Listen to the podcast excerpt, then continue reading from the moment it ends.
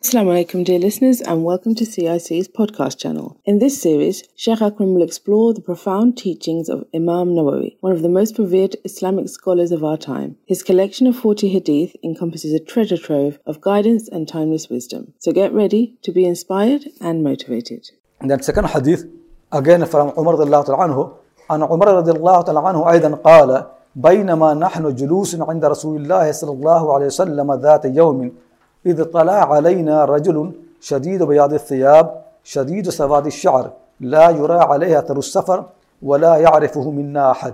حتى جلس إلى النبي صلى الله عليه وسلم فأسند ركبتيه إلى ركبتيه ووضع كفيه على فخذيه وقال يا محمد أخبرني عن الإسلام. فقال رسول الله صلى الله عليه وسلم الإسلام أن تشهد لا إله إلا الله وأن محمد رسول الله وتقيم الصلاة وتؤتي الزكاة وتصوم رمضان وتحج البيت إن استطعت إليه سبيلا.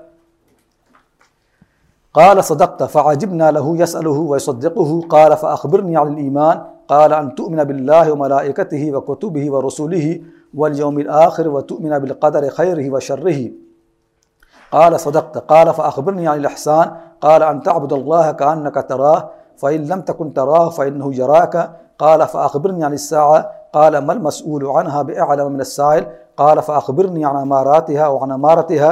قال أن تلد الأمة ربتها وأن ترى الحفاة العراة العالة رعاء الشاة يتطاولون في البنيان. ثم انطلق فلبثت مليا. ثم قال يا عمر أتدري من السائل؟ قلت الله ورسوله أعلم. قال فإنه جبريل أتاكم يعلمكم دينكم. رواه مسلم. This hadith actually is also very important because this hadith it basically explains all the religion. You know, whatever deen of Islam is, this hadith has, has, has contains all of that. And the, because hadith is so important, that why many great uh, scholars of Islam, they started their book with this hadith. Like Imam Muslim rahmullah ta'ala, after writing his Muqaddimah of Sahih Muslim, the first hadith that he has got in his book is this hadith. Similarly, Imam Baghvi rahmullah ta'ala in both of his book, Sharh al-Sunnah and al-Masabih, the first hadith that he has got is you know this hadith. This hadith is very very important and very important to, uh, to learn the uh, this meaning of this hadith properly. This hadith has been narrated by many companions, but the one which actually uh, which are in Sahih Bukhari and Sahih Muslim, they are only from two companions. One is from Umar Khattab anhu, and second from Abu Hurairah. These two hadiths they, they, are you know Sahih on the top, but there are also from other companions.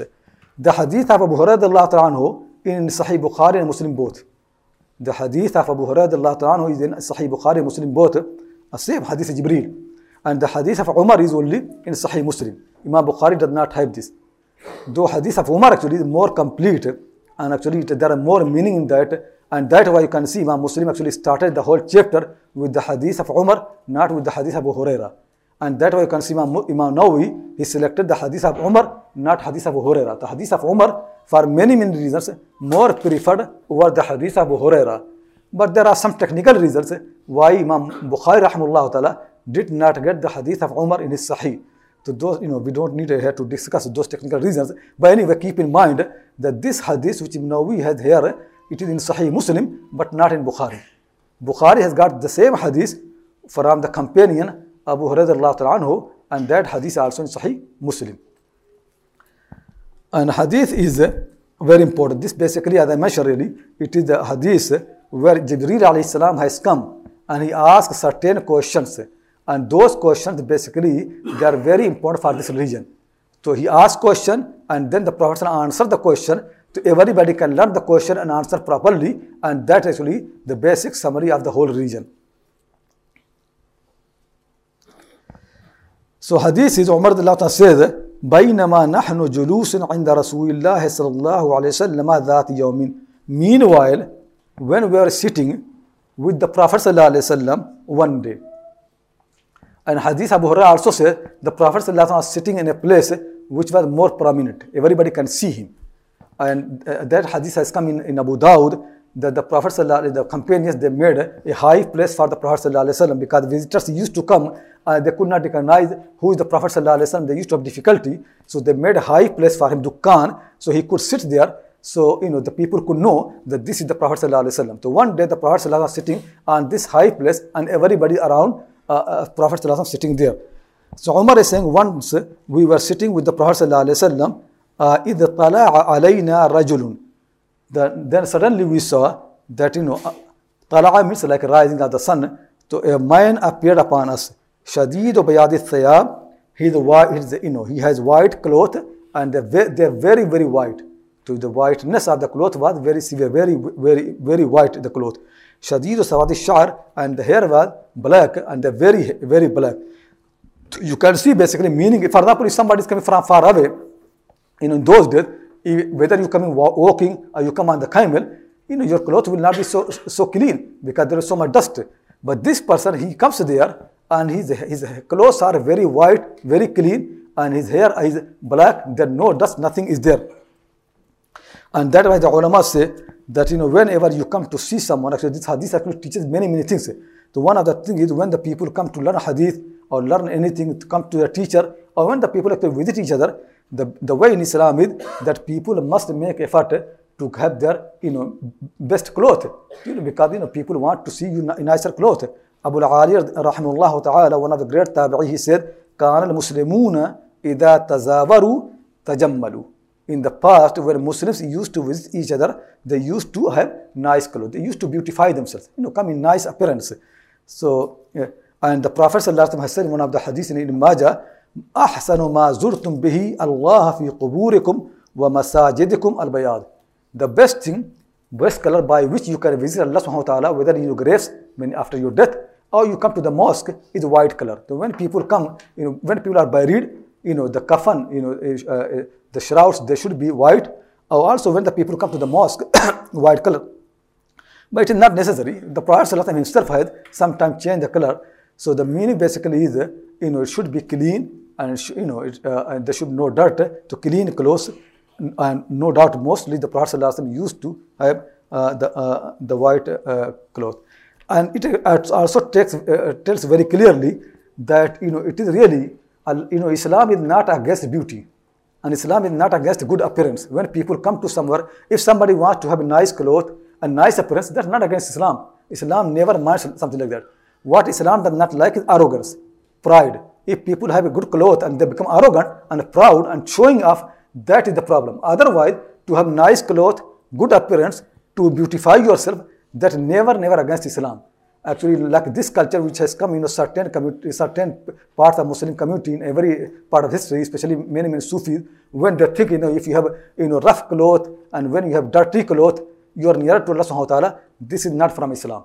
Other religions they have made this thing that when people become more dirty, they become nearer to Allah subhanahu wa ta'ala. Islam is when you are more pure, more clean, that you are nearer to Allah subhanahu wa ta'ala. One of the early you know people who have got this Sufi tendency, Farqad uh, from Basra, rahimullah, he was a good pious person, but used to have very rough clothes, you know, like you know, not caring about the clothes. So once he was passing by, Hassan Basri, the great alim, great scholar of, of, of Basra, he pulled his cloth and said to him, Ya Farqad, Ya Furayqid, Yabna Umm Furayqid. So, you know, making his name, Ya Farqad, O little Farqad, O the son of the mother of little Farqad. You know, saying all these things to make him lower. Say, Inna al-birra laysa fi lubsi hadal kisa. You know, it, birra, piety is not in wearing this rough. إنما البر ما وقر في الصدر وصدقه العمل. Bir, piety is what is in your heart and what is your actions. That is piety. Piety is not in the cloth. So some people think if you have rough cloth, you become more pious. And some people make it identity. You know, they recognize with this. There are certain groups, you know, certain types of the turbans, certain types of the colors, colors of the cloth. They basically become identity uh, of those those groups. This is nothing to do with Islam. Islam does not like to make identity like that. And you can see the company of the Prophet they did not make the clothes their identity. They used to be like any other people, you know, among them scholars, non-scholars, everybody has, you know, same cloth, everybody same thing. But they used to, you know, if they are rich and they can afford, they would have, you know, better clothes. But otherwise, they used to make effort anyway for their appearance. So making effort to make your appearance as good as possible, that is part of the sunnah of the Prophet ﷺ. It is not against Islam. Those people who have this culture to make your appearance, you know, uh, uh, rough, uh, cloth rough, that is not from Islam. لا يرى عليه أثر السفر and there was no sign of traveling on that man. You know, if somebody having white cloth and his hair are all black, no dust is there. So you think that he must, you know, he, must be, uh, you know, uh, from, from that place. But this person, you know, uh, again emphasized, La yura alayhi safar, there was no sign of traveling from him. So it must be from local. But Umar Khattab said, Wala ya'rifuhu minna أحد And nobody knew him. So this was amazing for this person. That this person came, such a nice cloth and everything very clean. So it looks that he's not, he's not traveler. He must be from, from, from Medina. But again Umar said, nobody knew him. Nobody recognized him. So this was, you know, this person from very beginning, it was, he was different from the people. No doubt because he was an angel. So, you know, he's not from the local, but at the same time, his clothes are clean, his appearance is very clean to, to the people. حتى جلس إلى النبي صلى الله عليه وسلم until he said to the Prophet صلى الله عليه وسلم you know, people say, you know, it, it, the hadith does not mention whether he said salam to the Prophet or not. But no doubt because the hadith actually does not include everything. So there are some versions of hadith which has come very clear that when the person came and you know he, and, and he was nearer to the to the assembly of the Prophet he said salam to the Prophet So salam was there though it is not mentioned in the hadith. It is sunnah of the Prophet whenever you come to any people before asking them anything the first thing is people should say assalamu alaikum. So that has come in some of the hadith. He came to the Prophet ﷺ, فَأَسْنَدَ رُكْبَتَيْهِ إِلَى رُكْبَتَيْهِ Then he joined his knees to the knees of the Prophet ﷺ, very close to the Prophet ﷺ. وَوَضَعَ كَفَّيْهِ عَلَى فَخِذَيْهِ And he put his palms on his thighs. So he put his palms on whose thighs? So there are two different opinions. Some people say he put his palms on the thighs of the Prophet ﷺ, you know, making an attention, making something different from the rest of the people and that was the preference of Imam Nawawi and some people is. Uh, but uh, most people say no. He put his hand, his palms on his own thighs, like a student. When the student comes to the teacher, you know, they, they sit properly and they put their hands on their own thighs. So, in a good manner. Basically, this person is coming in a good manner of like a student learning from the Prophet sallallahu alaihi wasallam. وقال يا محمد أخبرني عن الإسلام. So he said, Oh Muhammad. You know, there are some versions of the hadith where he says, Ya Rasulullah. My question is about the intention. You mentioned that it's important to make an intention for every good action you do. Sometimes we tend to forget to make intention. Is it acceptable that we make one intention for the whole life? That whenever I eat, I for the whole life I will eat for the sake of Allah or whatever good deed I do. Is it okay to do that for the whole life so that you forget once or twice? It's still part of your whole lifelong intention. Actually, a, a intention must accompany the action. The ulama say, النية لابد أن تكون مقارنة للعمل. النية must be accompanying the action. It is not only that the beginning of the even accompanying it. For example, if you start the prayer with pure intention, and in between of the prayer, your mind goes to show the people, then your niyyah is corrected. Pure niyyah must accompany the action all the time. So, you know, if they don't allow intention even for that action once, how can they allow for the whole life? You know, it's very, very important. People must make practice how to make intention for the action and going accompanying, accompanying it for all the time. So, you know, one year is not enough. In the fact, maybe sometimes, for example, Imam Malik said, you know, when the month of Ramadan comes and people make intention for the fasting, then that intention is for whole month of Ramadan. But that intention only intention of the mind, meaning it, must fasting for the month of Ramadan. But that intention does not make it, you know, that it for Allah subhanahu wa ta'ala. That's a different matter. You know, purity of the intention or sincerity, that must come, continue all the time with the action. But the intention of the fact, yeah, sometimes it can, you know, start one intention and it can, you know, for, for, for the whole uh, action. But not, not, not this action, intention, which is in this hadith. Exactly. Sisters, do you have a question? Do you have a question? Yeah. If anybody wants to send written questions, you're welcome to do so. Just send send a piece of paper to.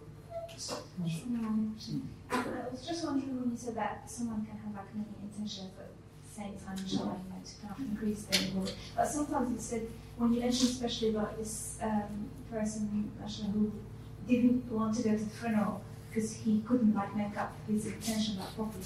I just wondering, sometimes we're like in a rush and we have like to make something or an action and then we have like an intention, like a main one, but sometimes contaminated by other intentions. do we have to really like wait until it's very clear or go for it and like kind of hope inshallah that the intention is pure. You know, the thing is that purity of the intention and sincerity, they don't come in one day. It takes a long, long time to make effort, but because because intention not pure, not very clear, don't miss the action. For example, when the time of the Dhuhr prayer comes and you are struggling for the intention, and now time is running out, don't miss the action. No, action must be done on the time. Uh, you know, that person maybe some excuse because funeral prayer also something which people can, you know, it, it, is for the kifaya, it's not for the, for the ayn. So, but anyway, uh, the thing is that people have to struggle for whole life to make effort, but if still uh, you can see the problem in the intention, don't worry. You know, do your uh, uh, action, and next time make more effort. Next time more more effort. The way is not that you don't do action without intention. This is not the thing. Thing is learn how to make intention pure. Otherwise, the people can't do any, any action, and that's why ulama say that right intention only can come with action. You cannot make intention without action. To keep make action and also make intention properly until it, one day to come, you become sincere inshallah. And by making effort, you get reward inshallah.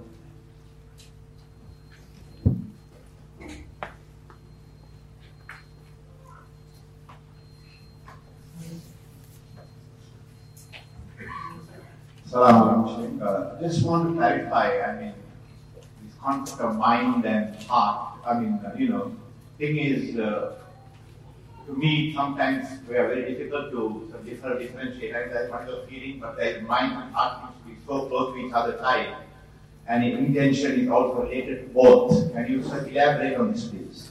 You know what I mean? Intention by mind is intention which can separate the ada, the habit from the ibadah, or one ibadah from the other ibadah, whether it's a mind or somewhere else. What I mean by heart actually is the sincerity. So there are two types of intention. For example, when I go for the prayer, I should know I'm praying further. Or it is Dhuhr prayer. That I mean intention by the mind. Intention which can make the distinction between one ibadah uh, from the other ibadah. But intention of the heart means when people make intention to do for the sake of Allah subhanahu wa ta'ala. Whether you do fard or nafl, the next intention should be I'm doing for the sake of Allah subhanahu wa ta'ala. So mostly when fuqaha they discuss the intention, they mean they mean the first intention. The meaning is that what is your mind? You're doing fard or nafl, you, you come fard or nafl. But they're not discussing the intention of the purity of the heart. That, that is what in this hadith is.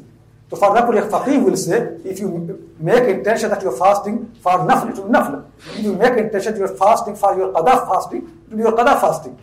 But whether that qada fasting and nafl fasting are accepted by Allah subhanahu that depends on the purity of the heart, you know, on sincerity. That I'm trying to say. But does not Allah subhanahu wa ta'ala know our hearts and know our actions? Doesn't He see everything? Mean, if I do a sin, I don't make an intention, and I'm still punished for it. And uh, Allah subhanahu wa ta'ala sees it. At the same time, I go from my house to pray Fajr in the morning. I mean, Allah subhanahu wa ta'ala again sees me going, sees me doing wudu, sees me driving to the mosque. And He sees my heart as well. So doesn't He know, I mean, from that point of view? Oh, it is not His knowledge. He was, no, no. He, so, he, sorry. Go ahead, sir. You know, his knowledge is even before we are born, with it, before he created, he knows everything anyway. But he wants it to be known to us as well. So basically, if we don't don't make effort, we don't get reward. It is not that he does not know. It is not nothing to do with that. You know, if you don't make intention, he knows that you will not make intention. He wants it to be known to you that you make intention, you make effort for that. But otherwise, Allah knows everything before people were created. That will come in the hadith, inshallah. So, anyway, Allah ta'ala wants the, the slaves to make effort. They make effort that they want to do for the sake of Allah ta'ala, not nobody else.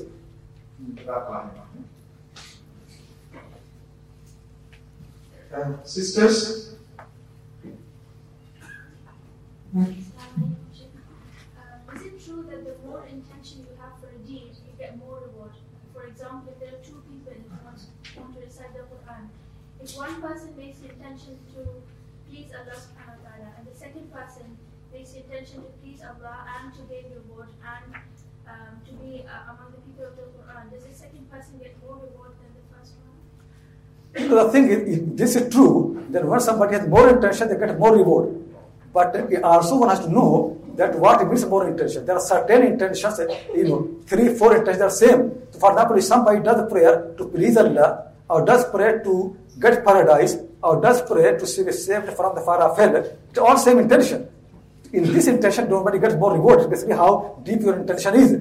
But you no doubt there's certain intention, you know, where there can be actually more than one. So for example, I mentioned really that you know if you have a, a apply like for example a woman, she puts you know she she wears a nice clothes and she thinks that by wearing nice clothes she will be better the prayer. She gets reward, and also if she make intention that it is going to please her husband, she gets more more reward. So these are two different intentions. So even if people do more intention, they get more reward. But keep in mind, sometimes more than one intention is still be the same intention. So you know this thing should be but must make very clear. Praising Allah subhanahu wa ta'ala or working for the sake of paradise or making intention to be saved from the fire of hell, all of them are the same intention, there's no difference among them. The same intention.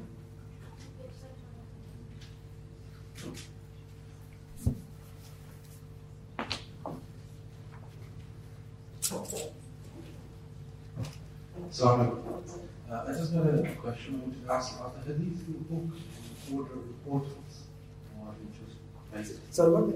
Uh, are, the, are, the, are the hadith in the book, are they in order of importance? Are they placed number one, being the most important in the? In any way?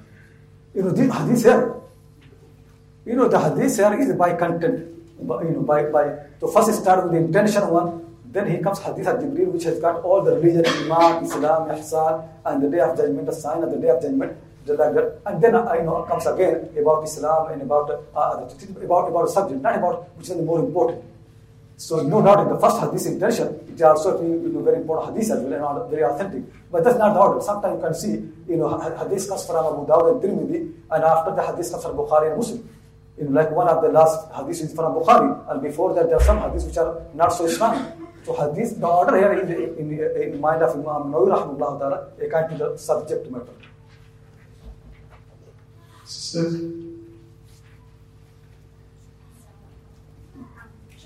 true that um, Sahih Bukhari and Sahih Muslim were compiled after Imam Nawawi's compilation of this um, hadith? can you repeat please? The mic wasn't on before.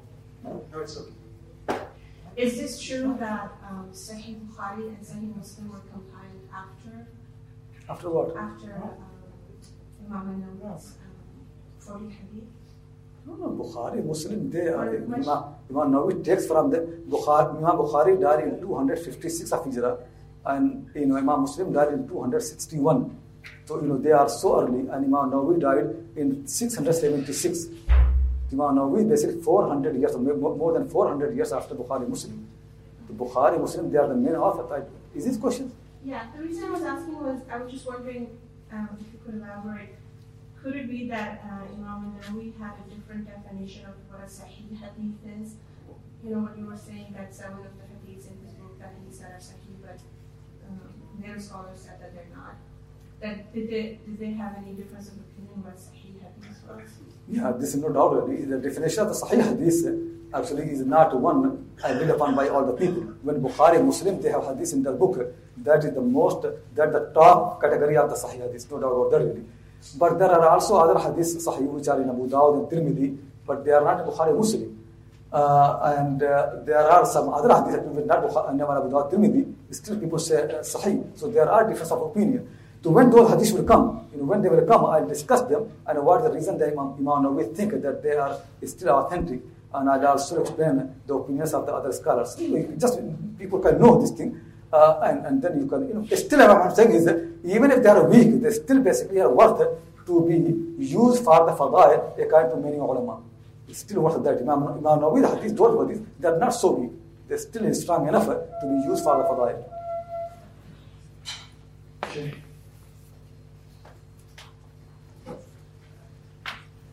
Assalamu alaikum, Sheikh. Uh, I've got a question about uh, Usul al-Hadith and the mention of Usul al-Hadith by Imam Nawawi. I just wondered how the Muhaddithin come to consensus about the, the use of weak hadith. Because we have the early Muhaddithin uh, that say it's useful for Fadai Amal, and we have late Muhaddithin that say it's not acceptable. And in the middle, we have scholars like Imam Muslim that say that weak hadith can only be uh, quoted or narrated uh, by the scholar if the weakness is shown. And then Imam Hajar kind of mentions his, his kind of criteria. But is there consensus about uh, the use of weak hadith or is it still uh, a difference of opinion? No, I mentioned there is no consensus in this matter. Though most people have been saying from very early generation that fadail should be treated, hadith of fadail should be treated different from hadith of amal. So they used to say weak hadith can be accepted. Like, a, but those people who say weak hadith early generation, like Abdul Mahdi or Imam Ahmad Ta'ala, many people say what they meant by weak is what later on became Hasan hadith. So still that that what that what they meant by, by weak hadith. Uh, so uh, uh, some people uh, say like that. But anyway, what we agreed upon that all the, the thing is they cannot use any munkar hadith fadail. So when they mean, even those who, uh, who, allow to use uh, weak hadith fadail, they mean weakness when it is about ittisal, you know, connectedness of the isnad or about about the memory. But any any weakness because of the adala, they say even that that cannot be used actually for, for fadail, and that where the hadith becomes munkar. So but many of the books actually are in circulation, they contain those hadiths which are munkar clearly by muhaddithin. They never can be used. So they are not only simply da'if, they are munkar hadith.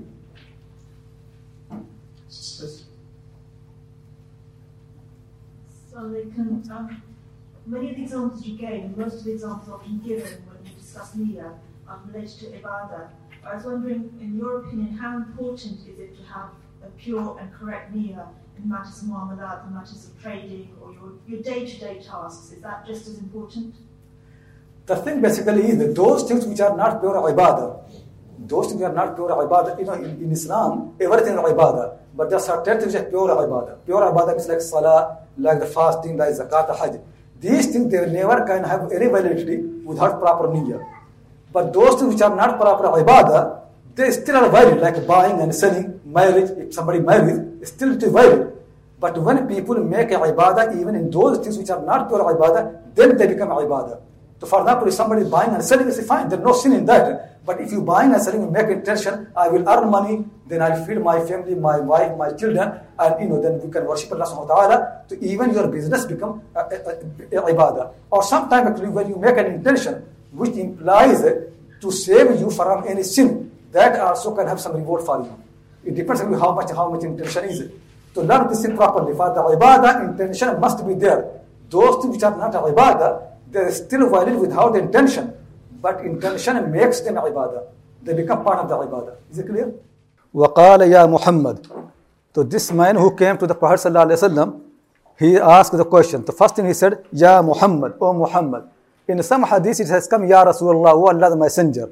So no doubt the, the manner always have been to call the Prophet ﷺ, you know, with the, his title, Ya Nabi Allah, Ya Ayyuhan Nabi, Ya Rasulullah, or with the kunya, Ya Abul Qasim. To call anybody with the name, that is bad manner. Especially for someone who is older than you or somebody who is more respected, call the person with the name, that is not good manner. So the good manner always is to call the people with the title, with something actually they are known. So for the Prophet ﷺ, Ya Rasulullah, Ya Nabi Allah, or Arab generally, they like to call someone who is you know, older than them with the kunya. Yani, ah, Ya Aba Fulan, Ya Aba Abdullah, Ya Aba Al-Qasim, or something like that. Why this person say Ya Muhammad, you know, some hadith? Because Arab Bedouin, they did not know this manner. Very often when they used to come to the Prophet ﷺ, they used to say Ya Muhammad. And this person, you know, from very beginning, he's making effort, uh, making a way that it looks like a stranger or someone who from Arab Badun who does not have, you know, a right, manner. So people can have pay full attention to his question. So some people actually interpret like that. But any otherwise, to call the Prophet Sallallahu Muhammad, it is not actually right manner. And now you can see many people who claim that they love the Prophet Sallallahu and in their mosque they hang this thing Ya Muhammad. It's very bad manner. If the Prophet is there, you don't call him Ya Muhammad. You call him Ya Rasulullah, Ya Nabi Allah. So this person says, Ya Muhammad, akhbirni anil Islam. Tell me about Islam. So when he came, he asked certain question, and three questions are: one is about Islam, one about Iman, and one about Ihsan. And the order sometimes has changed. In some hadith, the order is Islam, then Iman, then Ihsan, like this one. In some hadith, the order is Iman, then Islam, then Ihsan. So both orders are there. What is the difference between Iman and Islam? Some people say Iman and Islam, both are the same. But actually, if you look in the hadith literature, also in the Quran, it does not look very eh, same. Iman basically is something from the heart. Iman means to believe. And belief only comes in the heart. Belief is not by tongue. It is not what you say. It is what in your heart. and th- that belief and belief keep increasing and decreasing. So, you know, sometimes certain, you know, some people they are more certain than the other people. So certainty in the heart or belief in the heart, they keep decreasing and increasing. So when the Quran is more revealed, you can see the believers, their belief, they keep increasing. So Iman is from the heart. And Islam is submission to Allah subhanahu wa ta'ala, surrendering to Him. When people make submission to Allah subhanahu wa ta'ala, there is initial stage, beginning of Islam, and there is, you know, a later stage. Beginning of Islam is that you declare with your tongue that no ilah, no one to be worshipped other than Allah, and then Muhammad sallallahu Allah the messenger, and then after that do prayer and things like that. That is beginning of Islam. And then Islam also keeps increasing, increasing until you have Iman as well. So Islam basically is more general. Islam is starting with the tongue and then after the, your actions and other things until it becomes Iman. So uh, keep in mind, Iman is from the heart and Islam is the whole religion, but very often it starts with the tongue with your declaration. And that actually is also in, in like in Surah Al-Hujurat in the Quran قالت الأعراب آمنا قل لم تؤمنوا ولكن قولوا أسلمنا. Arab Bedouins, they come to you and they say, we are believers. Tell them you are not believers. Don't say we are believe, mu'min. Say aslamna, we have accepted Islam. Because that actually how is people accept Islam. So when people say ashhadu la ilaha illallah wa ashhadu anna Muhammad Rasulullah, that means they have entered into Islam. That is not iman. Many people by mistake they say so and so have become mu'min. Not a believer. Belief is something later on. He has become Muslim. He has accepted Islam. So Islam comes with declaration of the Shahada and then certain actions. Iman basically is when those realities of, the, of Islam, they become far, firm and deeper in, in, in heart, then one becomes a believer. Is it clear? To, and that why you know, some, for example, some people say both are the same. And the reason they say that you know in, in, in the Quran, the story of uh, Lut alayhi salam, when the angels came, Allah subhanahu wa ta'ala said that uh, you know we saved uh, you know everybody who were the believers. And then Quran says, فَمَا وَجَدْنَا فِيهَا غَيْرَ بَيْتٍ مِّنَ الْمُسْلِمِينَ And we did not find in it except one house among the Muslims. So they say, Quran has used the word Muslims for the same family who were believers. But this is not the really. If you look deeper, what actually happening is, Allah subhanahu wa ta'ala saved them because they were believers. But I just don't know the belief of the people. I just only know Islam. So when they came to save, they're looking for Islam. So in, in this world, for example, if there is any Islamic state or many Muslims, when we deal with the people, we deal on the ground of Islam. But whether people are believers or not, that is known by Allah subhanahu wa ta'ala. Our dealing with the people will be on the base of the Islam, not Iman. Iman is something known to Allah subhanahu wa ta'ala. So when Quran, you know, eh, looks that Iman is not the same, they are not same. You know, if you look in those verses, you can see very clearly that there are some differences. So anyway, Islam basically, you know, in, in, in the Hadith and the Quran, it starts with the initial stage, which means declaration of the Shahada, and then the prayer and the fasting, other things, and it also can increase. Iman comes for the firm belief in Allah subhanahu wa ta'ala and in angels and all those things, and they also keep increasing. So this person asked about Islam, the what Islam is. Then the Messenger of Allah sallallahu alaihi wasallam said, Islam is this thing. أن تشهد لا إله إلا الله وأن محمد رسول الله you bear witness, you declare that there are no ilah other than Allah. And ilah means in the Quran and the Sunnah, and actually uh, uh, the real meaning of Arabic language, ilah means ma'bud. So la ilaha illallah means I la ma'buda illallah. I bear witness that there no one to be worshipped other than Allah. So basically you mean tawheed of the ibadah, tawheed of uluhiyya. And that the Muhammad sallallahu alaihi wasallam, Allah the messenger. And Allah the messenger means that whatever he tells, it is coming from Allah. So whatever he tells, we must accept that. The first thing actually is anything that comes from the Prophet ﷺ that must be taken, must be accepted. And second thing is nobody's word can be as his word. So if there is any difference between his words and people's word, we will follow him because he is a messenger. So for example, Imam Malik, Imam Hanifa, Imam, Imam Shafi, Imam Hanbal, and all those imams, they came to explain to us the religion that was brought by the Prophet ﷺ. But if sometimes people find any difference, the way is come back to Allah and His Messenger because He is the Messenger, people are not Messenger. Everybody can do mistake. Imam Malik rahmahullah used to say, كل يؤخذ من قوله ويترك إلا صاحب هذا القبر صلى الله عليه وسلم. Everybody's word can be accepted and can be rejected except the one who is in this grave, the Prophet sallallahu alaihi wasallam, because he is the messenger. So his word must be accepted. If people don't accept his word, they are not believers. The second thing is that uh, Shahada of second part of Shahada is uh, Anna Muhammad Rasulullah. Then after that comes the prayer. وَتُقِيمَ الصَّلَاةِ And that you establish the prayer. Iqamatu salah is more than the prayer. Iqamatu salah means doing the prayer as best as possible. So like for example, with the adhan, with the wudu, with the congregation, with the jama'ah in the masjid properly with khushu and uh, as much as possible. Iqamatu salah means doing prayer as best as possible. That is iqamatu salah. It is not basically like a burden, you take it out. No, it is actually, it should be done properly with full attention, with full care, with all the conditions, whatever recommended, that is iqamatu salah.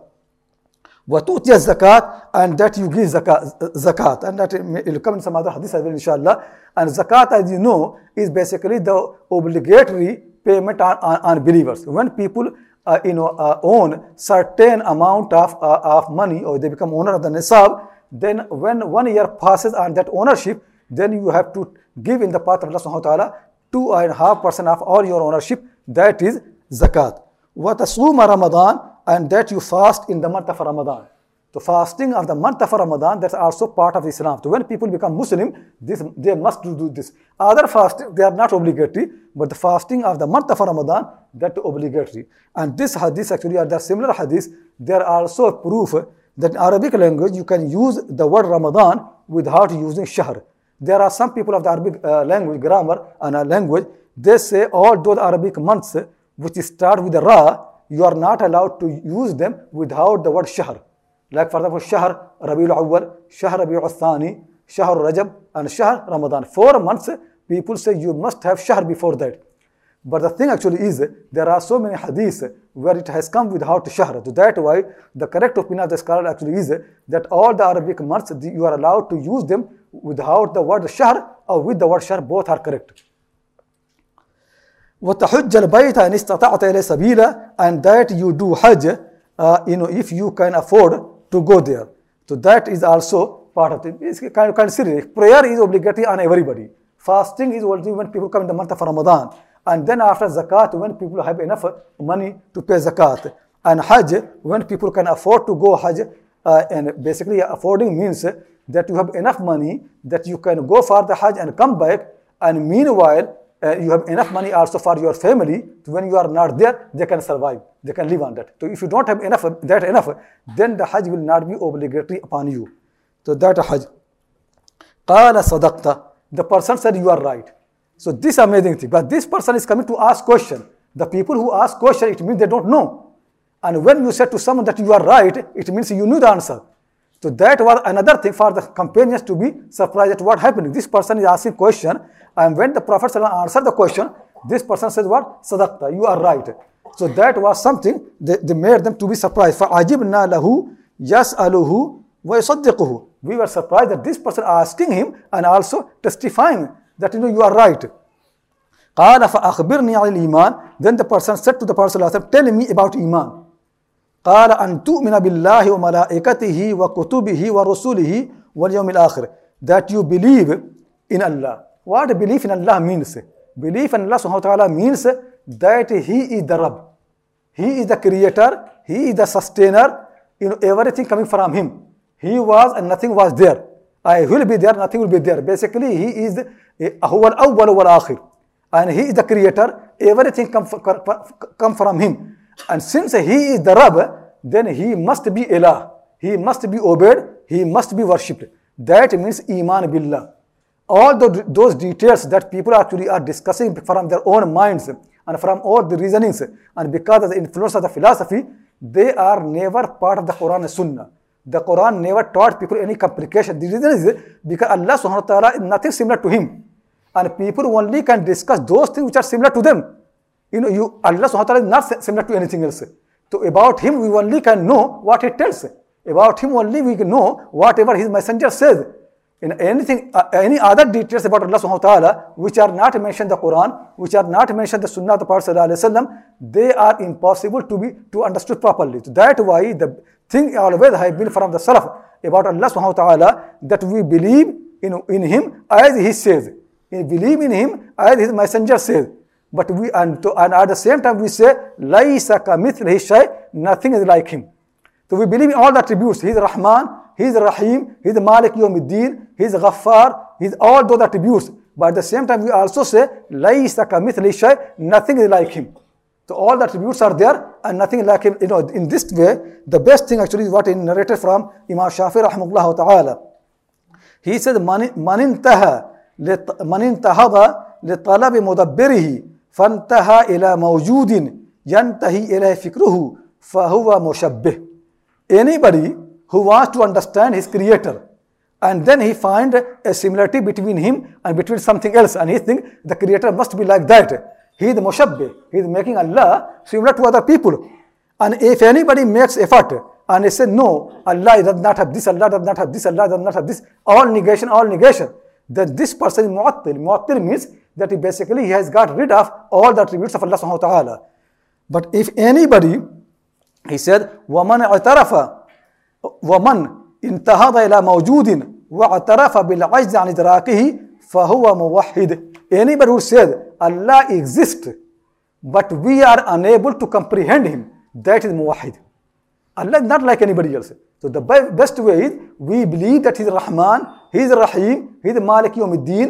and all the attributes that have come in the Quran Sunnah we believe in all of them but you know the details of those attributes we surrender, refer them to Allah subhanahu wa ta'ala and the way is when you worship Him, you know more him, about Him.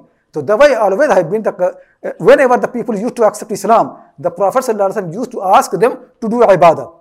Worship. When you worship Allah subhanahu wa ta'ala, when do ibadah, when do the prayer, when you ask Him, when you make dua, you know Him more and Allah becomes nearer to you. So the way to know Allah subhanahu wa ta'ala is through the ibadah, not by discussion philosophical discussion and argument, they make, don't make you nearer to Allah subhanahu wa ta'ala. Otherwise, the philosophers would have been the best believers. And that's not true. And the philosophers, they should have known him more. But the philosophers never agree on, on anything. So the best way is about Allah subhanahu wa ta'ala to believe in whatever in the Quran Sunnah and then worship him, do ibadah, you know him more as the companions do, did and as the you know, prophets, uh, prophets and messengers have been doing. So that to believe in Allah subhanahu wa ta'ala. Wa malaikatihi. And to believe in his angels. Malaika is jam' plural of malak. Malak means angel. So there are creations who Allah has created, uh, I know, and they always do good. They never disobey him. And they are more like in spirits. We don't see them, but they can see us. Allah subhanahu wa ta'ala made them in a way, they can see us and they are malaika. They are used by Allah subhanahu wa ta'ala they, you know, they work for him, you know, all the, you know, uh, everything in, in this world is run by Allah subhanahu wa ta'ala, but he uses the angels. So when people die, angel comes and take the soul. When the day of judgment will come, angels will be working for Allah subhanahu wa ta'ala. When people provide the provision, angels are coming. So these angels, they are servants of Allah, they are slaves of Allah, and they do as Allah commands, they never disobey Him. So that's what we have believed. So that's why we know that they are not doing from themselves. So those people who make angels as God, they are wrong. So that's why belief in angels are very, very important. You see things happening and you see don't see anybody else. So we know this is happening because angels are working there. Allah deployed them. So when people believe in angels, they become actually more muwahid. So you know it is condition for a tawheed, for believing in oneness of Allah subhanahu wa ta'ala, that people must believe in the angels.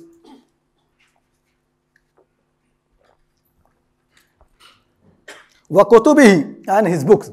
That Allah subhanahu wa ta'ala has been sending the books for the guidance all the time. All the prophets, all the messengers who came here, they received guidance in the shape forms of the book from Allah subhanahu wa ta'ala. Like the books given to Ibrahim alayhi salam, you know, the scriptures given to Nuh alayhi salam, and then after that to Musa alayhi salam, Torah, and then after that Dawud alayhi salam, Zabur, and many other messengers, and Isa alayhi salam was given Injil, and the Prophet Muhammad sallallahu alayhi wa has been given the Quran. In all those minor and major books which are given to the people, to the prophets, we believe that they, all of them have been from Allah subhanahu wa ta'ala, they have the same source. وَرَسُولُهِ And we believe that Allah subhanahu wa ta'ala has sent to every people, every time, messengers and prophets, they have been coming and teaching people. Until the last one was the Prophet Muhammad sallallahu alaihi wasallam, and after him there is no no messenger. Wal yawmil akhir, and we believe in the last day. And that actually very important. Otherwise, this word actually has no meaning. This word Walwalni has meaning when people believe in the last day. Meaning is in this world people have been created to worship Allah subhanahu wa ta'ala to work and the reward will be and judgment, judgment will be in the day hereafter. It could be you can see there are people in this world, they're wrongdoers. And Allah has delayed them. But it does not mean that they are free to do whatever. Like, no, Allah is going to question them. They'll be going to accountable. There are very, people who are very, very pious, but they are wronged. They have so many problems, difficulty. It does not mean that Allah cannot help them. No, Allah can help them. But Allah is going to make a r- real judgment in the day of judgment when they will get actually reward for what they have been doing. So last day basically is very, very important. Otherwise, this whole word has no meaning. Towards Yawm al-Akhir, last day. وَتُؤْمِنَ بِالْقَدَرِ خَيْرِهِ وَشَرِّهِ and that you believe in the qadar, in the destiny, all good and bad. And here actually people should know Allah subhanahu wa ta'ala is the creator of everything. So everything that happening in this world, whether good or bad, it is happening from Him. He does this and also He knows in advance. He knows what will happen in the future. He knows what so and so will do in the future. And when people do those things, they are doing with the power of Allah subhanahu wa ta'ala. He is the one who is the, you know, who is the creator of every action that is done by the people. Every good action, every bad action is happening from Him. But the manner is that when you do something good, say it is from Allah. You went for the prayer and you did prayer to say, thank Allah subhanahu wa ta'ala, He made me to pray. The prayer from Him. And then you committed a sin. What you should say? This sin is from me. Though every good and bad is from Him. But the manner is when you get something good, refer it to Allah subhanahu wa ta'ala and thank Him. When you get something bad, refer it to yourself, accuse yourself, blame yourself, and ask Allah to forgive. This is good manner. But the belief is that every good and every bad in this world happening from same Allah. There's no two gods. You know, creator of one is creator of good and one creator of bad. Like you know, people of the Persian, you know, these uh, Majus, they used to believe there are two gods. You know, uh, Khuda, Izad, Yazda, and Ahraman. Yazda is the one who does everything good, and Ahraman is the one who does everything bad. We don't believe in that. Everything coming from the same Allah subhanahu wa ta'ala, He is the creator, He is a doer. But at the same time, when actions are happening, we see from the people. The people have got also freedom. Allah is the creator, but He also has given people choice and the freedom to do things. How both goes together, we don't know. We know that when I do the prayer, it is Allah subhanahu wa ta'ala who made me to pray. But also I know it is me who did the prayer. So how much I know I have got the power and how Allah subhanahu wa ta'ala is using this, that is something, a secret. The qadar, the destiny is a secret from Allah subhanahu wa ta'ala. People don't know. We believe in that, but we don't know the details. That's why the Salaf used to say, whenever somebody used to ask Salaf about the qadar, about the destiny, they used to say, أن تعلم أن ما أصابك لم يكن ليخطئك وما أخطأك لم يكن ليصيبك ليصيبك Qadar is that you know that whatever has happened to you, it was not to miss you. It must have happened. And whatever has missed you, it never would have happened to you. So whatever happened to us, it must have happened. And whatever has missed us, it never could have happened to us. And also there is a, one of the nice story from Ali radiallahu anhu. Somebody asked Ali radiallahu anhu, the fourth caliph uh, radiallahu anhu, about qadar, about destiny.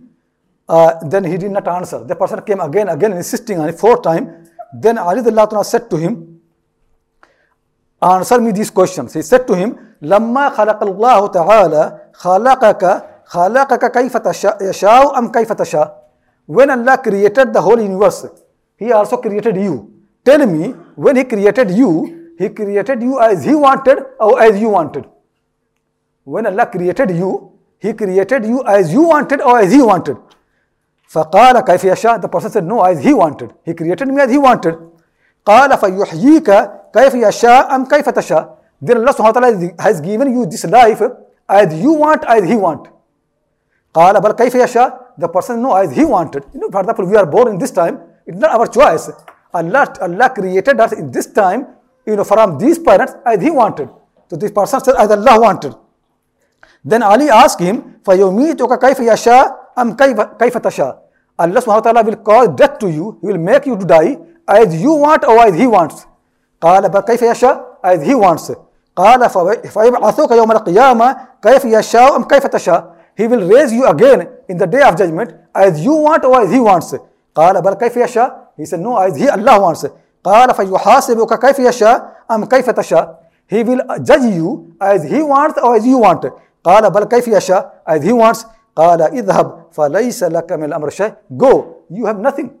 And one of the tabi'i actually is a very important tabi'i. one of these Qadari people who used to refuse the uh, Qadar, you know, destiny, came to him and this Tabai said to him, you know, listen to me, that when you say you are the doer of everything, how do you do?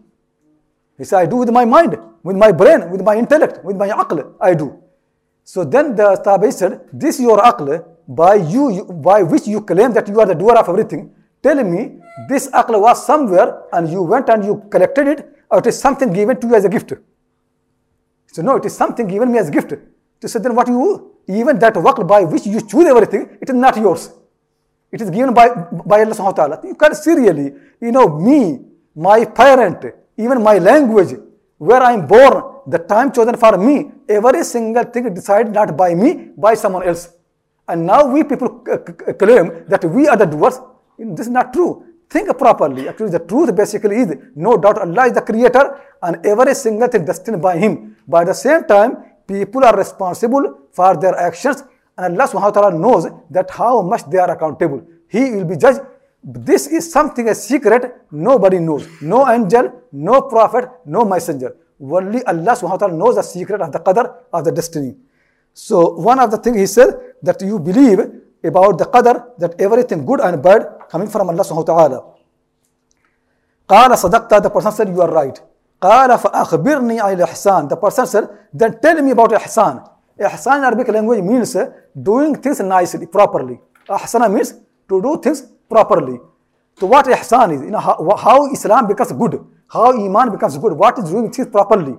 إحسان قال أن تعبد الله كأنك تراه فإن لم تكن تراه فإنه يراك the Prophet ﷺ said that ihsan is that you worship Allah subhanahu wa ta'ala as if you see him.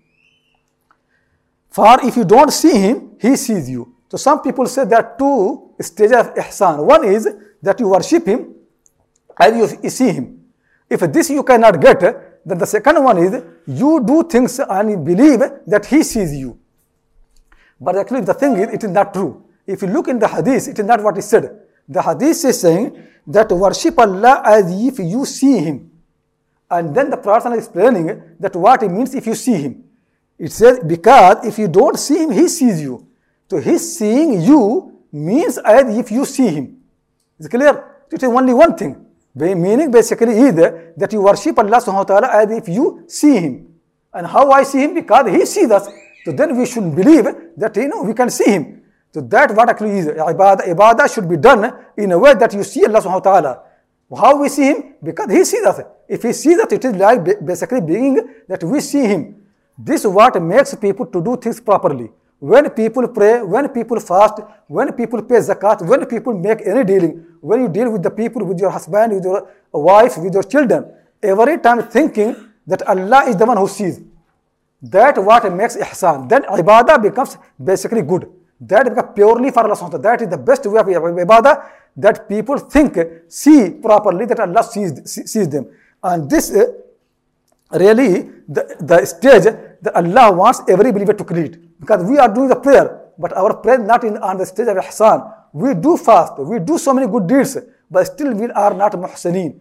When people become muhsaneen, then the reward actually multiplied by many, many times. And the people in the past, that how they used to make effort, uh, uh, you know, to, uh, to, to see Allah subhanahu wa ta'ala when they're doing ibadah.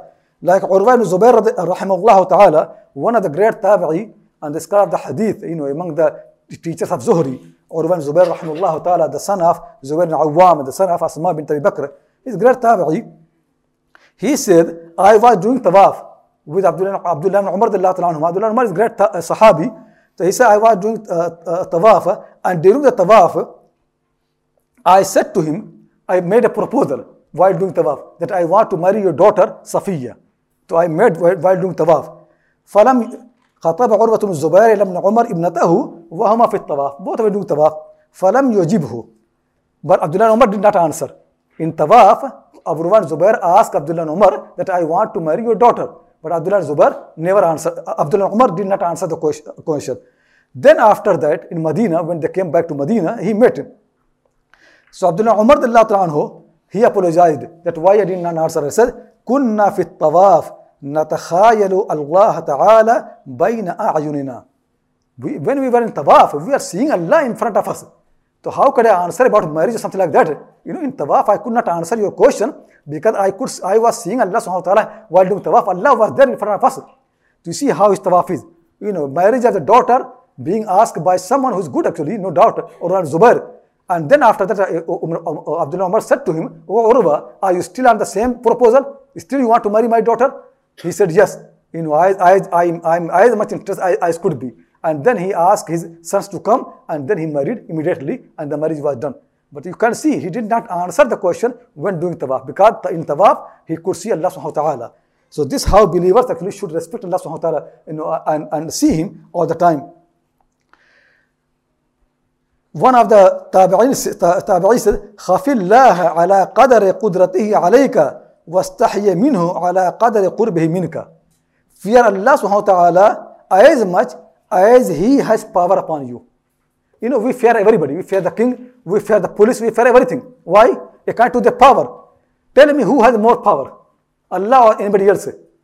So these people say, fear Allah subhanahu wa ta'ala according to his power upon you. And we also feel shame, shyness from the people. There are many things we will not do in the presence of our parent. Many things we will not do in the presence of the friends. Many things we want to cover from the people, hide from the people. So the, tabi'in say that whenever you do anything, feel shyness from Allah subhanahu wa ta'ala that as, as much as He nearer to you. Who is nearer to us? Allah or our parent? Allah or our friends? Who is nearer? So whenever we do any action, keep these two things in mind. First thing is Allah is more powerful than anyone else. And second thing is Allah is more nearer. He sees us more than anyone else. If you keep these two in mind, then you can get ihsan. Bakr al-Muzani rahimahullah ta'ala also from Basra, one of the great tabi, he said, من مثلك يا ابن آدم كلما شئت دخلت على الله عز وجل ليس بينك وبينه ترجمان He said, O son of Adam, who can be like you? Bakr al-Muzani rahimahullah ta'ala said, O son of Adam, who can be like you? You, whenever you like, you can enter upon Allah subhanahu wa ta'ala. Whenever you like, you can come to meet your Lord. You talk with him and there's no interpreter between you and him. Nobody in between you. Whenever you like, you can talk with your Lord. Allah subhanahu wa ta'ala is so near to us. You can ask with him, ask him, you can pray, you can talk with him, and there's nobody between him and you. Who can be like us? You know, if you, are, if you can see Allah subhanahu wa ta'ala, he is so near to us, then who can be like us? So he said, Mam mithluka ibn Adam, O son of Adam, who can be like you? You know, whenever you want, you can enter upon your Lord. Abu Osama said, دخلت على محمد نظر الحارسي فرأيته كأنه ينقبض Abu Osama said, I came to Muhammad ibn Nadr al-Harisi and when I came him, I came to him, I didn't find him welcoming. He did not welcome me. Like, you know, he, he mind my, my entrance. فقلت كأنك تكره أن توتا I said to him, Oh Muhammad Nadr, uh, it, it, it seemed to me that you dislike that people come to you. You don't like people coming to you. قال أجل. He said, yes. فقلت أبما تستوحش I said to him, don't you feel lonely? You know, you don't want anybody to come to you. Don't you feel lonely? قال كيف أستوحش وهو يقول أنا جليس من ذكرني How can I feel lonely when Allah said, I am next to one who remembers me? If Allah is with me, how can I feel lonely? Just think really. The when you when you are alone, you say Allah, La ilaha illallah, Allah is next to you. How can you feel lonely? And really, I like this story of a, you know the Indian saint. You know, he was not a Muslim. A, a, a Sufi came to one of the you know Hindu saint and said to him that you know, my sheikh is not here and I'm traveling. Can you advise me something? Do you know Hindu saint know what, what is, about Muslims? So he said to him that you know, do you know Allah? The Muslim said, yeah, I know Allah. So he said, if you know Allah, then don't worry if you don't know anyone else. And then he asked him, does Allah know you? He said, yeah, Allah knows me. So he said, if Allah knows you, then don't worry if nobody else knows you. You know, we care about everything else. We care actually about key people, about, about creation. You know, Allah knows us. If Allah knows us, then queens and kings and ministers, they don't know what happens. And we, we think we don't know so and so. So what? If we know Allah. If you know Allah, then don't care if you don't know anybody else. If Allah knows you, then don't care if nobody else knows you. You know, who can be more than Allah? So we know Allah and Allah knows us. قيل لمالك مغول وهو جالس في بيته وحده ألا تستحش People ask Malik مغول He was alone in his house. Don't you feel lonely? قال أو يستوحش مع الله أحد Does anybody feel lonely with Allah subhanahu wa ta'ala? قال غزوان إني أصبت راحة قلبي في مجالسة من لديه حاجتي Ghazwan said, I found the comfort of my heart in sitting next to one who fulfills my need. You know, other people don't fulfill your need. If you come and you know, feel, you know, uh, uh, enjoy company of anybody else, they can't, can't help you. But enjoy the company of one who helps you, who can fulfill your desire, whatever you want. You know, he, he can re- respond to you. قال ابن- قال مسلم بن يسار ما تلذذ الم- ما تلذذ المتلذذون بمثل الخلوة بمناجاة الله عز وجل Muslim Yasar said the people never have any enjoyment better than enjoyment of talking with Allah subhanahu wa ta'ala and that's why the ulama say that Allah subhanahu wa ta'ala when he creates needs for the believers it is not that he cannot help them he can could help us without creating need when we are feel hungry when we don't have money we don't have we have problems Allah subhanahu wa ta'ala could have could have created in a way no problem no need. When Allah subhanahu creates needs when he creates problem for believer, why? So then people because of the problem they come to him. He wants to give them enjoyment of his company. The people have problem difficulty they come and pray and come to him. And then they forget the problem. Because the enjoyment of being in company of Allah subhanahu wa ta'ala the enjoyment of asking him is such enjoyment you forget everything. You wanted money, you came to Allah subhanahu wa ta'ala, you got more than that. If anything you want, come to Allah subhanahu wa ta'ala, you will get more than you wanted. The company of Allah subhanahu wa ta'ala, enjoyment of Allah subhanahu wa ta'ala is far, far better than any other enjoyment. The Muslim Yasar said, ما تلذذ ما تلذذ المتلذذون بمثل الخلوة بمناجاة الله عز وجل. People never have found any enjoyment better than enjoyment of being with Allah wa ta'ala. So this basically is no doubt really. قال قال فأخبرني عن الساعة Then the, this person asked the Prophet ﷺ, tell me about the sa'a, about the hour, about the last hour when will come. This no doubt again a secret of Allah subhanahu wa ta'ala. Allah subhanahu wa ta'ala never told anybody when, when the last hour will come. Even the angel who is appointed to blow the horn of the last hour, he doesn't know. He's holding it and as soon as Allah commands, he will blow. But he does not know the exact time. He's just waiting for the command of Allah and he will do. Nobody knows. So when this person asked the Prophet ﷺ, tell me about the hour. قال ما المسؤول عنها بأعلم من السائل. Very nice answer. The one who is being questioned about, about the hour, he does not know more than the one who is questioning. In this matter, ma- me and you both are equal. I have no more knowledge than you. Nobody has. قال فأخبرني عن أماراتها. And some version is عن أماراتها. Tell me about the sign of the day of judgment. The signs of the day of judgment, there are many, many. Some of those signs, they are basically more material, which everybody can feel, you know, even people who are really does not have, you know, much understanding, they can see, you know, that will have like an antichrist will come and this will come and that will come, dabba will come, animal will come, and the sun will rise from, you know, from the, from the west.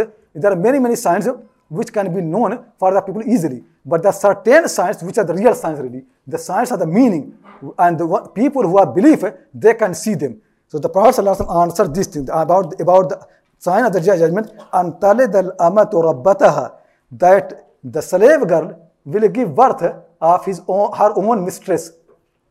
In some version has come rabbaha, her own master, and some version has come ba'alaha, her, her, her husband. Meaning basically same thing. The slave girls actually in the past, when people used to have slavery, even actually some parts are still there, but anyway, people have to slave. So the master who owned the slave, slave girl, he had right to have a relation with her. People have a relation with two things, either by the marriage or by the ownership. So if anybody owns a slave girl, they can have relation, and there are many reasons for that. I'm not going to detail, you know. And when uh, when a child is born from the master, from that slave girl, that child is born as free.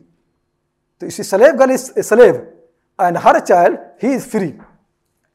This slave girl, after being giving birth, uh, you know, child from the master, she is called Ummu Walad. Ummu Walad basically means that after the death of the master, she also will become free. But if the people don't know the Islamic law, what will happen actually is the son who is born from the slave girl, he is now master because he is free. If he does not know, it could happen that he treats his mother as slave. So meaning of the hadith is the time will come when the people will treat their mothers as slave. They become like her husband or her master, that will come. So much ignorance will be there. People will not respect their mothers. There are so many other meanings. So no doubt really, and also some people say, take more general, the time will come when the children, they will treat their parent, their mother, basically like their slaves. And you can say the time has come really, that you know, many, many people, they don't respect their mother. You know, like people in the past, they used to have so much respect that one of the tabi'i, he entered into his house and his mother was in, in prayer. He did not like to sit before her. He kept waiting until she finished the prayer. Then after that, when she asked, then he said, Hassan Basri rahmullah he never liked to raise his voice above the voice of his mother.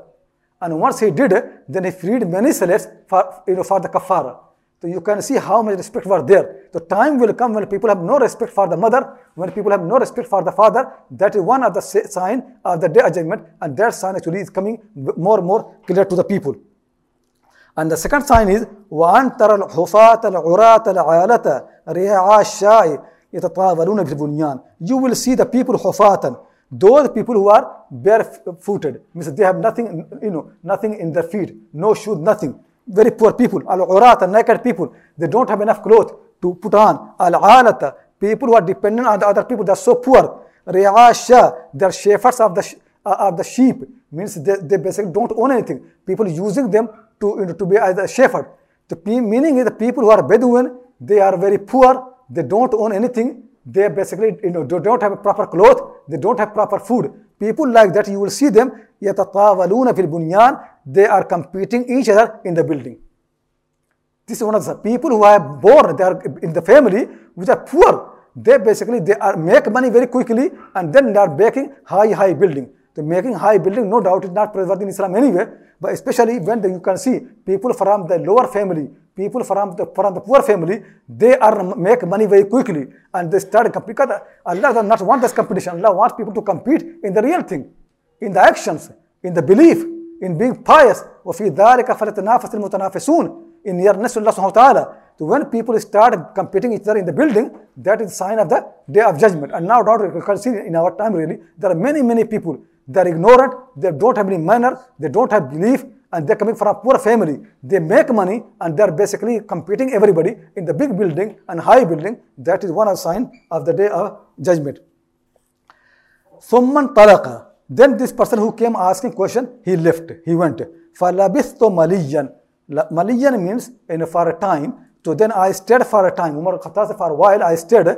ثم قال then the Prophet said to me after a while and in some hadith has come after three days then Umar again met the Prophet after three days and then Allah the Messenger said to him Ya Umar atadri man sa'id Umar do you know who was this uh, questioner who came to ask this question قلت الله ورسوله علم I said Allah and his messenger know the best so this is the manner of the companions because whenever the Prophet asks a question they usually say Allah wa Rasuluhu alam Allah and his messenger they know the best قال فإنه جبريل أتاكم يعلمكم دينكم he was Jibril he came to you to teach you your religion Imam Bukhari rahmullah said the Prophet used deen the word deen religion for all those things I mean, deen means iman Islam ihsan all those details in this hadith it is that the Prophet asked Umar after three days do you know who is the uh, person who asked the question But in hadith of Abu Huraira which are in Bukhari and also in Muslim the, there is that after, after the question, when the person left, the Prophet ﷺ said to the people,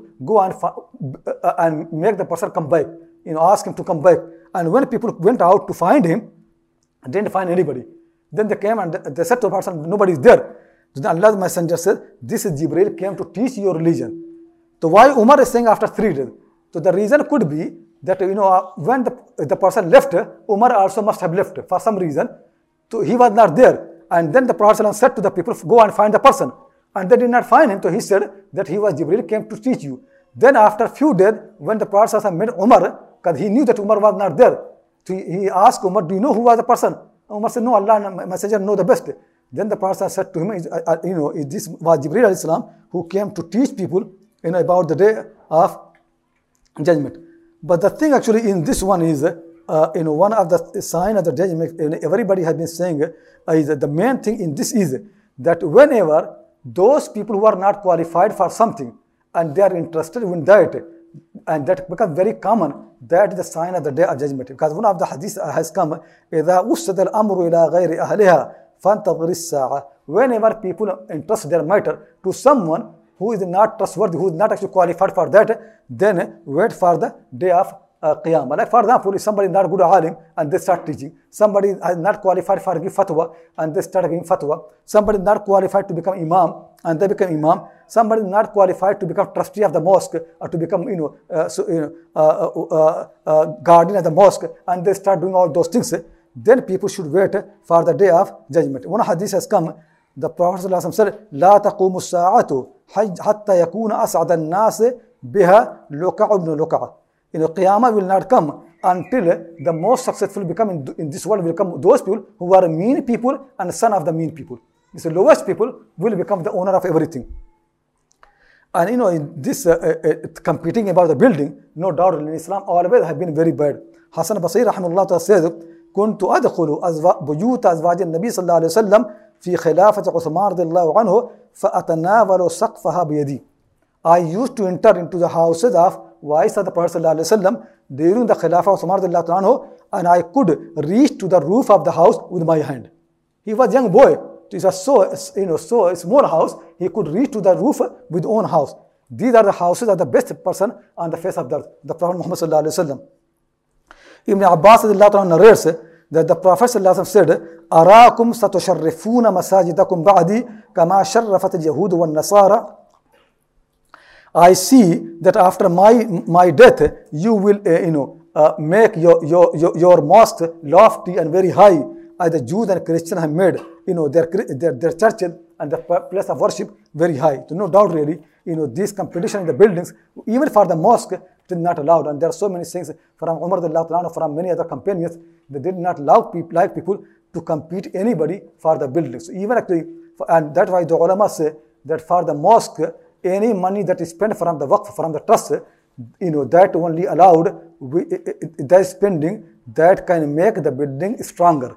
But anything which comes to decorate the building, to paint the building, and to use the colors, waqf money, the money that is coming from the endowment or from the spending of the people, it is not allowed to spend on that. Any money for coloring the mosque, for painting the mosque, for beautifying the mosque, people are not allowed to use the waqf money for that. Only they can allow that money which can make the building stronger and you know lasting. Otherwise, any other money, fuqaha make very clear that the people who are responsible for the mosque, they are not allowed to use that money uh, in the mosque. But anyway, so this hadith is a very important hadith, uh, you know, for uh, for Islam. And basically, it has got all the major you know pillars of Islam, uh, you know, uh, Islam and Iman and the Day of Judgment. I stop it here, inshallah. And if you have any question, please ask.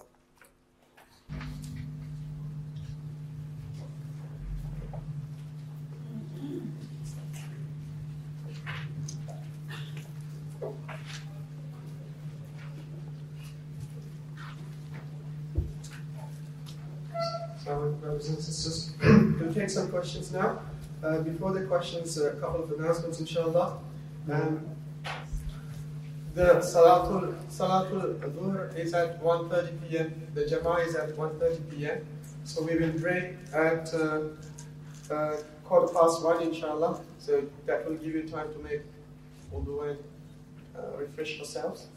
And then soon afterwards, soon after Salatul Dhuhr, we will have lunch the lunch is ready and it has arrived. Uh, you can see at the back there's a there's, there's two doors. That's a kitchen, and uh, the brothers who, who are on on, the, on, the, on my right side and the sisters put you up on, on my left side. Uh, the lunch is chicken biryani with uh, juice, salad, and whatever else is there, inshallah. Three pounds each, three pounds per head. Um, so please enjoy the Um, biryani, inshallah. We'll take questions. Yes, sisters first. Okay. Uh,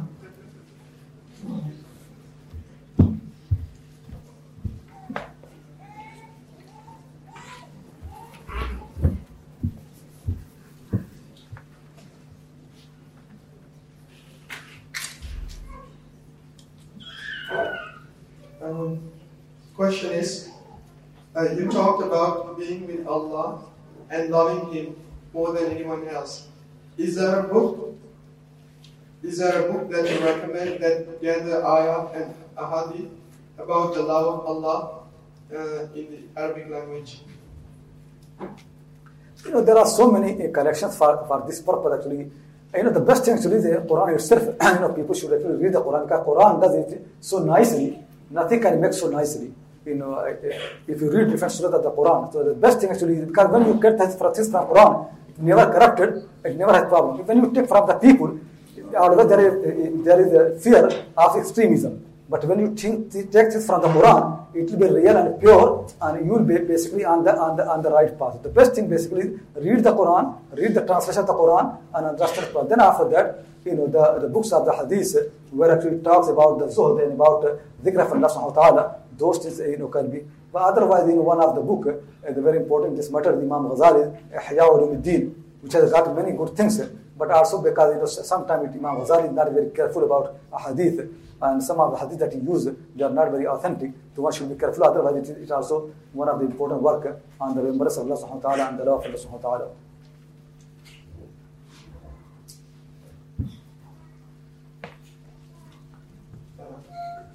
I need selective with the brothers because no hands going up there. There's a brother from South London. He said, Is that? Oh, quick.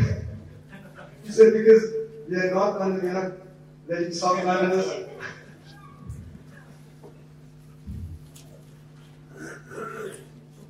Sheikh, um, you mentioned uh, at the beginning Abu Hanifa um, took from five to six pillars of hadith, and um, from his uh, collections of his students, Kitab al it seems in these collections they're mainly quoted from the Kufan uh, and not and not uh, hadith, not going back necessarily to these pillars. Do you have any comments about about his methodology or the methodology of the uh, Kitab al in that regard? You know, the thing, I mentioned earlier, Imam Malik he was teacher of the hadith and fiqh both. So he used to teach hadith to whatever he got. Imam Hanifa is not teaching hadith or his hadith. He is basically teaching the fiqh. And in the fiqh, no doubt, he follows the way of the people of Kufa. So he's using basically all the time referring to Hamad bin Sulaiman, Ibrahim Nakhai, and the people of Kufa. So he did not use his hadith material in that way. And people are writing whatever he's using. So I'm trying to say Imam Hanifa's knowledge of the hadith was actually more. But what he narrated is, is very, very little anyway. So Kitab al-Athar, uh, many people who, who collected the Masanid, like Khwarizmi and other people, uh, or the Masanid, they basically only uh, are those hadiths which Imam Hanifa used to use in discussion when it is, but he's not teaching hadith. So that is misunderstanding. Some people think this must be Abu Hadith Abu Hanifa. No, that's very little. That's what he used to, you know, use refer, uh, uh, reference to uh, to his fiqh work. But otherwise, his knowledge can. If you look at his biography, you know, teacher of Hadith also many stories when he meets Zuhri and when he meets Amr bin Dinar and all those people. There are so many Atta ibn Rabah. All these people traveling a lot for everywhere. Imam Malik Rahmahullah never traveled. Even did not get Hadith of Makkah properly. So Imam Hanifa in this matter is more lucky. But the only difference is Imam Hanifa did not teach Hadith. So that's why we don't have you know enough information what he used to uh, uh, what he has learned from these people.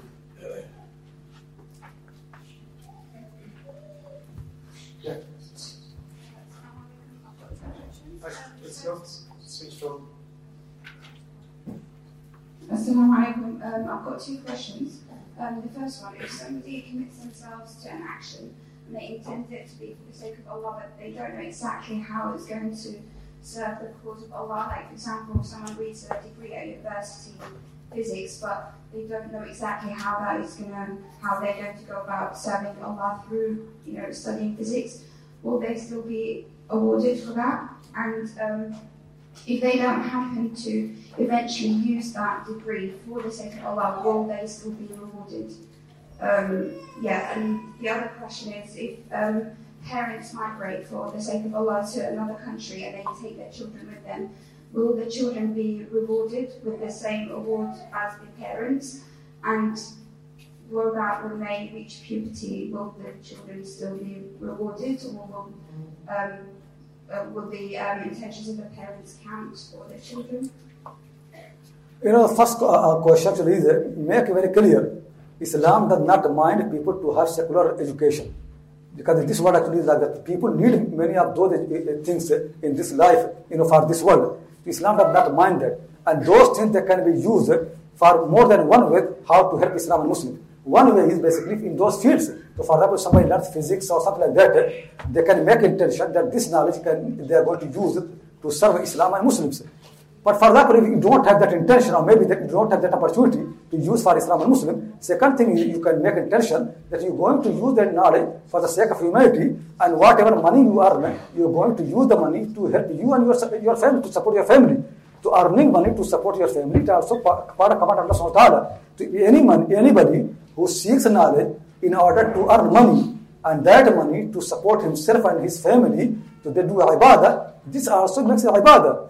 So people can uh, seek any, take any knowledge uh, for the purpose of the money, as long as their mind is very clear that when they earn the money, they are going to use it to support themselves and family for worship Allah subhanahu wa ta'ala. So this is the thing. And, uh, and the second question actually is, you know, intention of anybody is never carried. Your intention with you and your parents' intention with them and the people who before them, their intention with them. Nobody's intention, even actually your own intention, you know, it is keep changing. The people have to be very careful. Intention must be always very, and people should actually guard it and always keep looking it that my intention never should be corrupted. Intention is never in, inherited. You can inherit other things from your parent, but you cannot in, inherit from them the intention. One has to make their own intention. Barakallahu.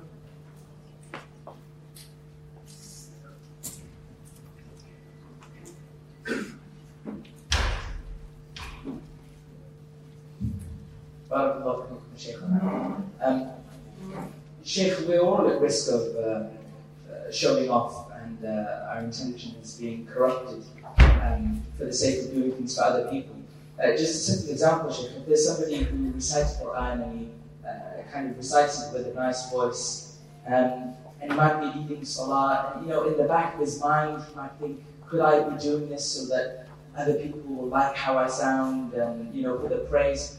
If these thoughts enter this person's mind, what kind of advice could you give people struggling with their intention to, first of all, purify it?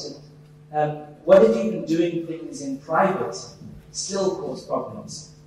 What advice would you give, Sheikh? And uh, finally, Sheikh, if you don't mind, because I don't think Brother Basil is going to give me the microphone again. Um, secondly, Sheikh, uh, regarding the second hadith about treating your parents with respect, um, sometimes we come across brothers and sisters who might have um, been hurt by their parents for um, some mistakes that they might have made. And in a way, we come across them that they may have lost respect for their parents. Um, how, what would you advise us to, to do to try and rebuild um, that respect and love for our parents when we might have lost it? You know, the first thing actually is intention. Actually, no doubt, it's not easy. It's a very difficult thing. And especially when intention is connected with those actions which are in public, they become even more difficult. Like for example, leading the prayer. Leading the prayer, you know, it should be done for the sake of Allah subhanahu wa ta'ala. But when you lead the prayer, you are also commanded to improve, to you know, make it to beautify your voice and make your accent properly. So people actually pray behind you, they also can concentrate. So sometimes it can come to mind, you know, the, looking at the people. So it is very difficult, no doubt about that really. But people have to make effort really that, you know, basically I'm doing this for the sake of Allah subhanahu wa ta'ala. And when people enjoy my voice and things like that, it will be helping them for, for their prayer. And one way for testing that is that when you pray alone, do you do the same or not? So for example, when you are praying, uh, praying alone and you are rushing and you are not concentrating, then basically meaning is when you read the prayer, you are not doing it for the sake of Allah subhanahu wa ta'ala. So the way is when you read the prayer, do better than that when you are alone. When you're praying alone, make effort to make it better and you know, beautify it more and more. But as I said, it is not very easy thing. You know, takes time and takes a lot of effort. Keep doing and also keep asking Allah subhanahu wa ta'ala to forgive you because this is the best. Do it as best as possible, but ask Allah subhanahu wa ta'ala to forgive you. The second uh, question, answer, uh, answer to the second question is, you know, not listening to parent and not looking after them properly or not respecting one of the major sin. Any disrespect to the parent is one of the major sin. And people are never allowed to have be uh, to have any disrespect to the to the parent, whatever they have done. Even actually, the Quran says, even if your parent they are mushrik, and in Islam there is no sin more severe and worse than the shirk. Even if they are mushrik, still you must respect them, must be nice to them. If in the past you have done something wrong to them, or you raise your voice above them, or you did not respect them, repent to Allah subhanahu wa ta'ala and come to your parent and ask them to forgive and improve yourself. That, that will help you inshallah. But anyway, people are not, never allowed to treat their parent badly because their parents are not good. You, you know, you are not just your parent. Being a parent itself means that you must respect them, regardless whatever the action they do. It is not that you, you treat them nicely because they are nice. No. Since they are parent, you must respect them and you must treat them well. If they are nice, that is nothing anyway. So keep that in mind that you don't judge about your parent. The way is be nice to them, be soft to them, and if they are doing something wrong, you know, explain to them properly, nicely, in a way that you don't hurt, uh, you know, their heart. This is very, very important. People don't respect their parent and don't love them. There is fear that their other actions will not be accepted. Allah subhanahu wa ta'ala is not going to accept from the people if their parents are not happy with them. To make effort to please your parent as you make effort to please your Lord. Um, these are, we'll take the last couple of questions, inshallah. There's a question from one of the online uh, students. Uh, question is, can we build big mosques and houses with the intention to show the blessings that Allah has bestowed upon us, just as one may wear nice clothes to show the blessings of Allah bestowed upon them? You know, the big building and, you know, those things really, we're just showing off. They basically because money should not be wasted in, in, in this way. Because there are there are actually more more than one direction in Islam where people need those money to be spent. There are so many poor people. There are so many ways where money can be spent. So wasting money in the building is never encouraged. People always discourage you know wasting money in the building. Those money, you know, people need to build the mosque. People need to build the house. Then after the, whatever money is spent, that should be spent to the poor people. So Islam never can actually uh, uh you know uh, encourage people to, to build a mosque in that. Same in uh, the clothes, and people are allowed to beautify themselves, but they are not allowed to show off. They are not allowed to be proud and arrogant.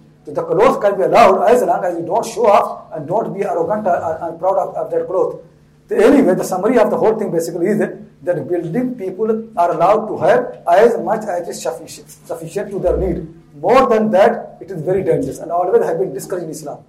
We hope you enjoyed this episode. To help us create more content like this and more, please consider supporting us by donating whatever you can. Please visit www.cambridgeislamiccollege.org and click the donate button. Jazakallahu khairan.